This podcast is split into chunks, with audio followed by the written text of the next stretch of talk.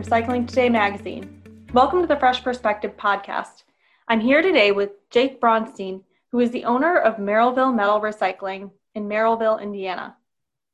Jake started the company about one year ago as a full service scrap metal company that's dedicated to servicing commercial and industrial scrap metal generators. Before starting the company, he worked for Maine Scrap Metal for about a year. As some fun facts, Jake says that when he's not working in the scrap industry, he spends some time with his family on Sundays. He mentors other young adults. He enjoys hot yoga, hiking, traveling, and eating. So, thanks for coming on the show today, Jake. How are you doing? I'm doing well. Thank you. Thank you for having me. Appreciate it. So, to start things off, you mentioned to me before we hopped on the podcast here that you first learned about the scrap industry when you were 13 or so through General Iron. So, could you tell me a little bit more about that experience and what made you think that the scrap industry would work as a career for you? Yeah, that's, uh, yeah. So, when I was uh, 13 years old, uh, my parents bought at an auction a day at a day at General Iron, and that uh, and that was a great experience for me, being that um, it gave me my first exposure to the business. And I was like a kid in a candy store, and there were so many moving parts. There was awesome equipment. It looked like organized chaos, and I just remember being in the material handler cab with with Adam Labkon, who's one of the owners at General Iron who I still have a relationship with today and that I do business with, thinking like, wow, this is really something I would want to do. And and for some reason I had the idea in the back of my head that I would be good at it. Just kind of the naivety, I think, of a 13 year old. Uh, but being in the Jewish community in Chicago, we knew others uh, within our network that were in the scrap metal business that seemed to do well. And and enjoy it and uh, and it was just uh, just had some exposure got it. And what was your first job in the scrap industry once you know you're out of school and everything? And what were some things that you learned from that experience?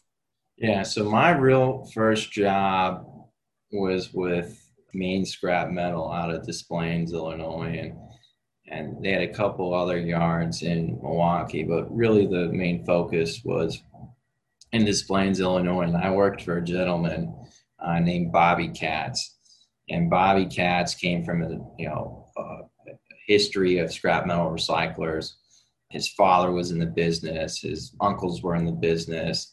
Uh, he worked for a number of years at Keywell, which was one of the largest stainless steel processors and traders in the world. So he had a great knowledge on nickel ferroalloys and, and super alloys and and uh, was just really a, an encyclopedia when it came to scrap.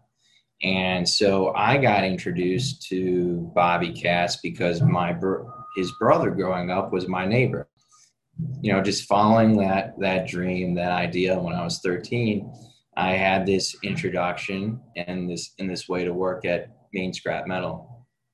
And really my job was like a traditional apprenticeship uh, which is something that you don't really see anymore, which is which is a shame. You see more in Europe, but not that, but not here.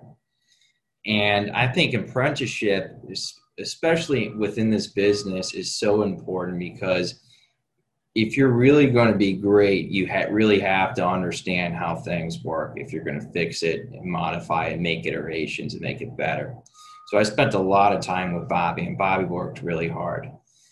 And we spent a lot of late nights in the warehouse assessing inventory, loading trucks, receiving customers after hours, building out recycling streams, learning how to make mill packages, and for me, how to market it.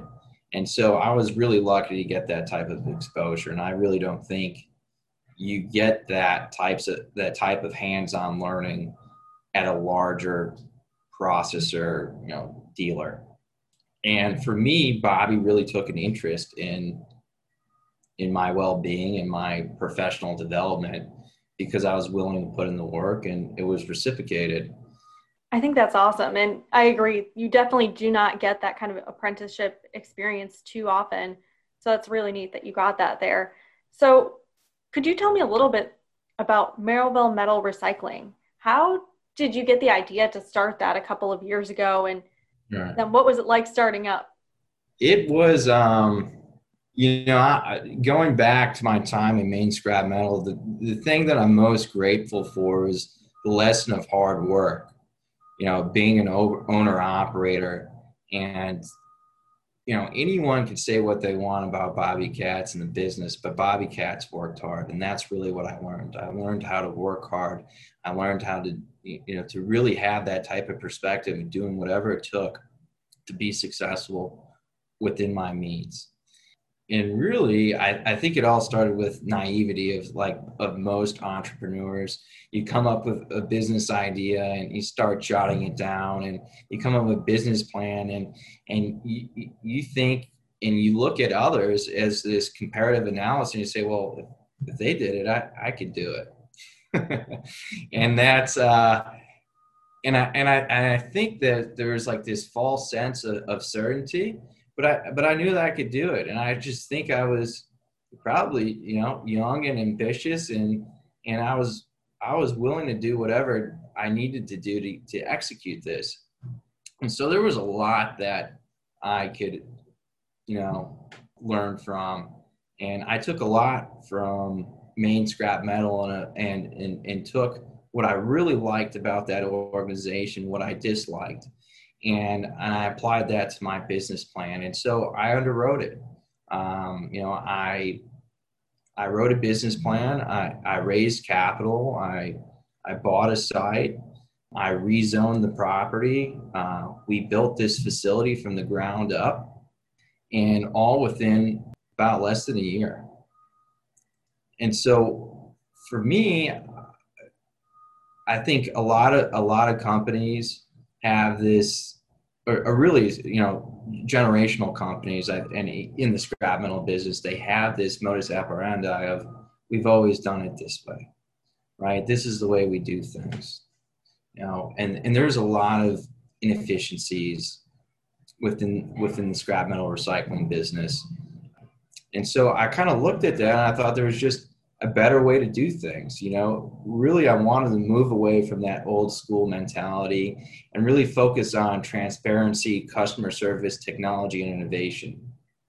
And I believe that there was a better way to do things, and which might require greater upfront capital, but that investment in the long term is what differentiated me in my market because I'm viewed as a best in class operator. I have a state of the art facility. It's all capped. I have the best equipment. I have, you know, I have throughput on my on my non-ferrous. I developed a niche for myself, and so I think when I went out to do this, I just I thought that there was a need for the market, uh, and which has been proven, and I thought that there was a better way to do things. Got it.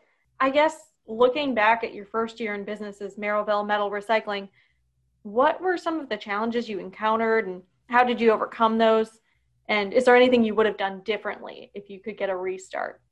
Besides cancel the p- pandemic, of course. Megan, that's a great question. Uh, you know what? I really wouldn't change anything because the first day we, we opened up, we, we were supposed to have a ribbon cutting ceremony. And uh, the trade groups that we arranged with this actually canceled it. And so um, we opened up at the height of the pandemic when every when basically economic activity came to a standstill for three months. And your first initial reaction is fear. You know, what did I get myself into? But I really believe that it was a character building exercise of just learning to show up, learning to show up, do the right things, and, and, and finding opportunity and how to be, how to become efficient. And really what a lot of my mentors and friends in the business said if you could make it through this and you could and you can have some wherewithal, you'll make it through the ebbs and flows of, of the different cycles throughout the tenure of, of, of your career. And I tr- and I believe that to be true. And so actually we invested more in equipment. We probably spent about half a million bucks that wasn't originally slated for for for equipment purchases or investment in capex. And we went out and we bought a material handler because because the ferrous was coming, and you have to adapt your market. I thought originally we were going to do, you know, pretty much be a non-ferrous processor. It's pretty split. You know, we we we do about sixty percent non-ferrous and forty percent ferrous, and so you're going out there and you're saying, well, wait a minute, I, I need to add this piece to the puzzle to support my operation. So next thing you know, you're buying a skid steer, you're buying a material handler, um, you're buying more processing equipment that's that's accompanied with those, and I would say is just to double down. You know, double down on your efforts. Know that this is going to pay dividends, and that it's going to play off. It's going to pay forward in the long haul. This is a long-term investment. Because The commodities business, you need to have foresight, and so I knew that it may be uncomfortable to have this this amount of cash outlay right now, but the volume will come if I do the right things, if I if I have the right equipment, if I could create those efficiencies to be competitive within the market.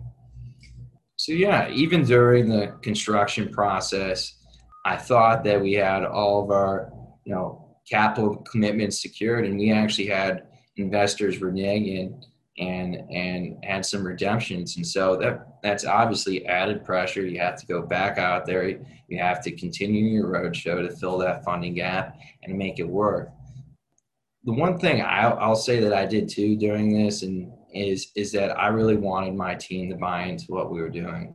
So even during the first couple months that we were in the red i really felt it was important to send a message in that Merrillville Metal Recycling was a secure place to work and that we had a future. I wanted to buy into the program. So I gave everyone raises, even though we were losing money. But I think those things, too, uh, of being a leader and, and, and doubling down, it was really important for me to keep morale high. Because if I kept morale high, it means that they bought into the program. It means they, they found their work worthwhile. And that led to production. That led to better quality product. And kind of like a sigma six you know your costs go down when you make a better quality product. And so uh, and that's something i really believe in. And and also too we've had a lot of turnover. I mean especially now with with with the amount of uh, you know, legislation that's being passed as regard to uh, recovery and, and stimulus uh, unfortunately, a lot of folks have this mentality of, you know, why would I go stand outside and, and cut metal in 21 degrees when I can sit at my house and, and collect unemployment or receive a $2,000 check? So, th- those are some of the difficulties that we faced, and uh, but we overcame. And uh, I know how hard it is for other operators as well, and that we're we're not unique, right? Everyone's impacted by the disruption of economic activity as it relates to COVID.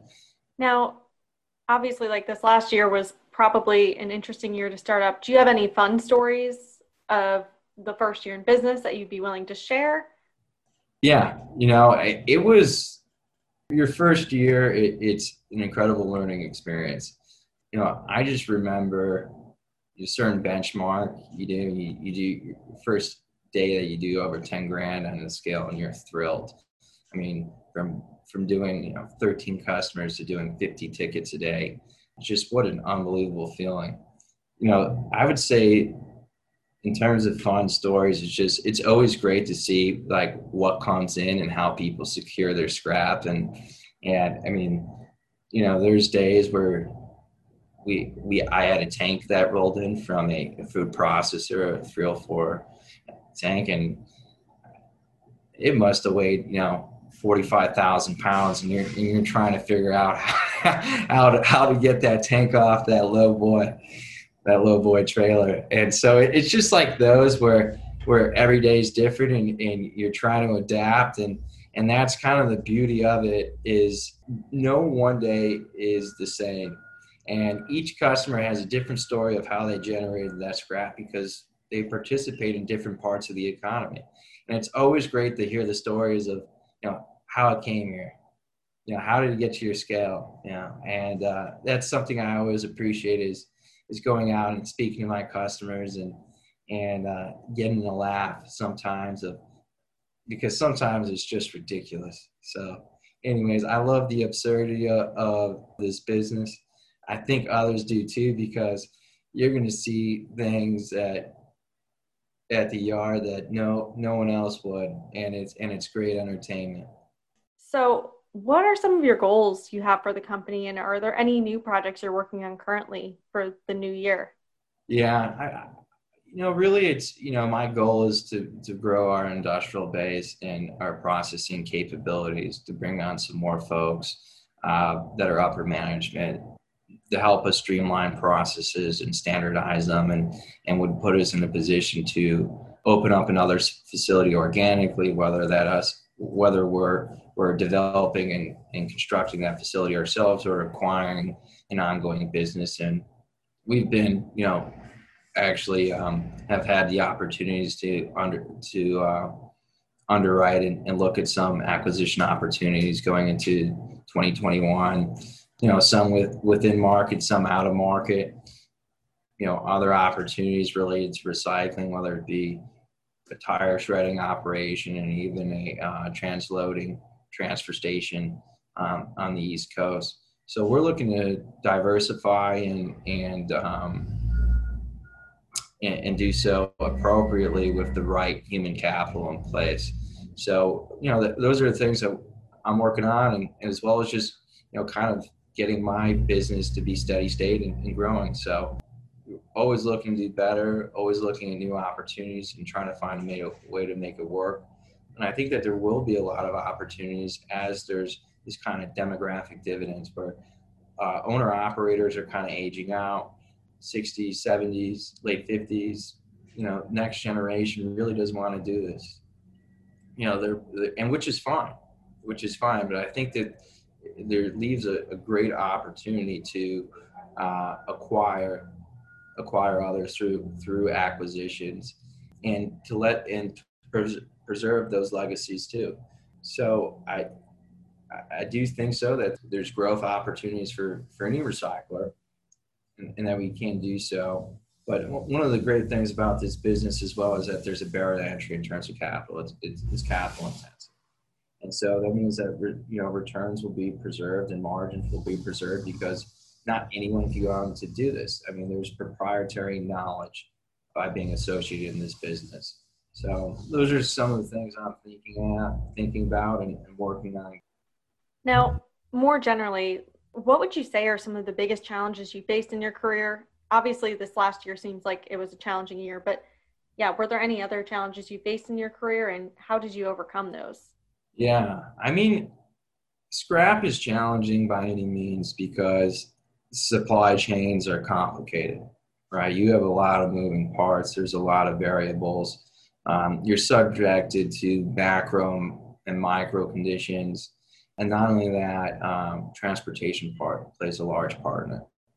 And so transportation has been an extreme challenge, I think, to all recyclers, especially now with COVID. But I think going back to the inception of Merrillville Metal Recycling, uh, not only raising the capital, but purchasing the land, but getting it rezoned from light manufacturing to heavy industrial. So it could be to receive that conditional use as a recycling station is challenging.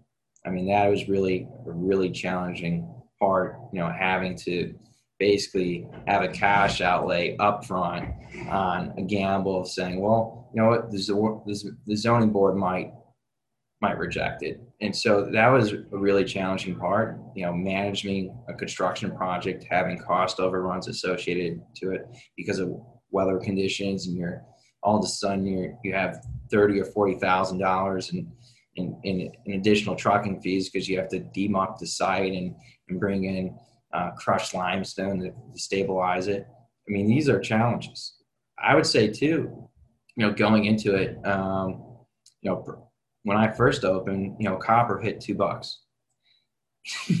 you're not getting, you're not going to get the volume you need when when a three month copper contract is at three is at two bucks per pound.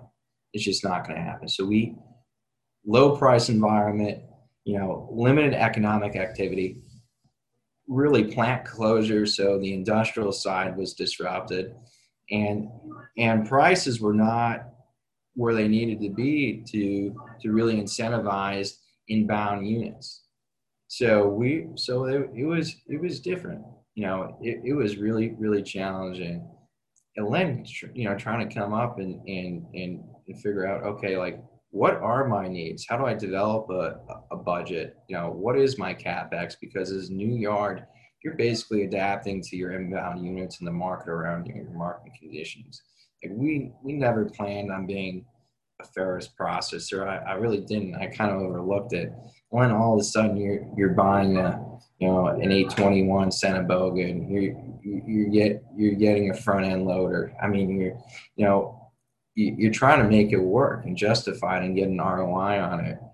But it's it's it's really challenging. You know, being being a new guy on the block, you're competing for for market share, and you're doing the best that you can.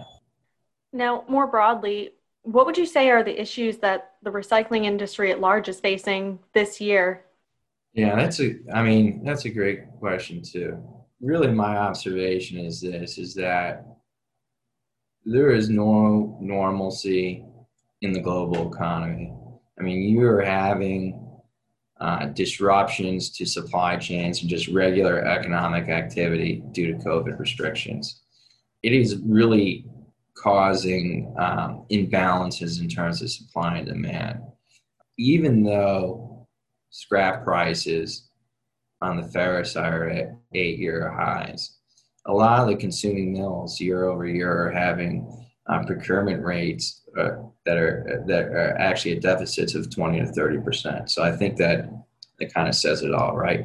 Scrap prices are up, uh, but but just flow in general is not where it needs to be, and this is a volume based business. I also think too, just based upon what what monetary institutions um, have done in response to COVID in terms of low interest rates. It has really created a lot of inflation within within the base metals. I mean, even iron ore, right? So there's you have skyrocketing prices, which is you know creating higher inventory. You know, you know just the value of inventory is increasing, but at the same time, prices are really you know prices are really high uh, in terms of competing for material. So there is margin compression, but I do believe that these high prices are helping flows in general. Got it. Obviously, this last year you had to invest in some equipment. So, are there any new technologies for the scrap industry that are exciting to you and any that you actually were able to invest in at Merrillville Metal Recycling? You know what? What I'm most interested in is electric powered uh, technology, whether it be material handlers forklifts, uh, power units.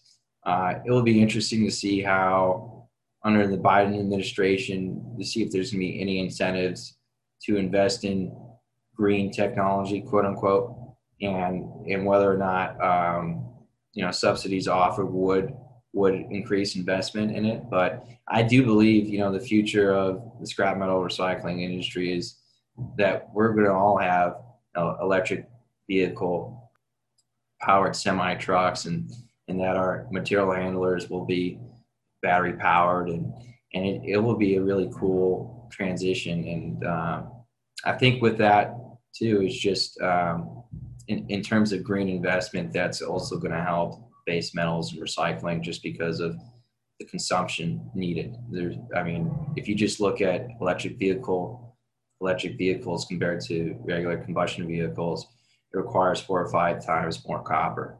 So it will be interesting too to be kind of self-supported as we make these investments in the in these assets. Uh, it will also help us in terms of on the demand side as well. Got it. And looking ahead, where do you see scrap markets heading in this new year here? And I guess how will that impact your business?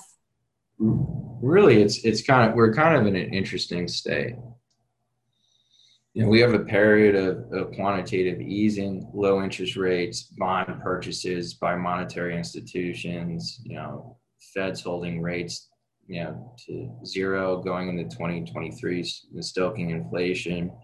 You have a weakening dollar, which should have a net you know a net positive effect on commodity prices.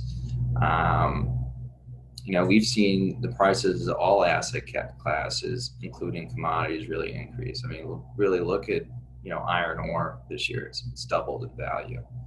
Um, I really think that as governments try to spend their way out of this recession, that there's going to be a lot more fixed income, fixed investment in infrastructure. And we're already seeing this as the passing of, um, you know, these stimulus packages by developing nations, and that should um, support the consumption of of raw materials, uh, you know, specifically steel and copper and aluminum.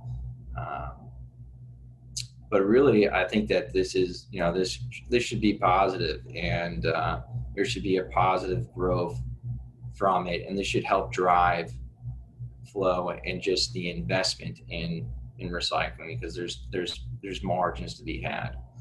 That being said, I think also with the Biden administration, they will have um, more of an emphasis on a green deal or a green technology and the associated infrastructure with that. And, and you know what we talked about is you know, like these charging stations, for example, or electric vehicle technology or battery technology. That's going to require um, a lot more consumption of base metals. So there's going to be more on on the demand side. Also, too, with COVID, you know there there is disruptions on the supply side. So some some of the largest producers in the world in, in Chile and, and Peru, Indonesia, for, for base metals have had to you know mothball um, operations for a little bit, or have have had to decrease production by you know 75%, for example. And so that creates a positive effect for secondary markets because it's an available resource. Um, there's a steady supply of it. Um, but I think in general, over the next you know five years, I, I, I do believe that we'll see we're, we are in a bull market. There is going to be a broad-based recovery. Um, monetary institutions will keep interest rates low and use what, whatever type of levers that they can to really support it. And having that type of inflation should be a good thing for um, for for commodity-based businesses in general. Awesome. Well, thanks so much for joining me today, Jake, and hope to hear from you soon. Thanks, Megan. All the best.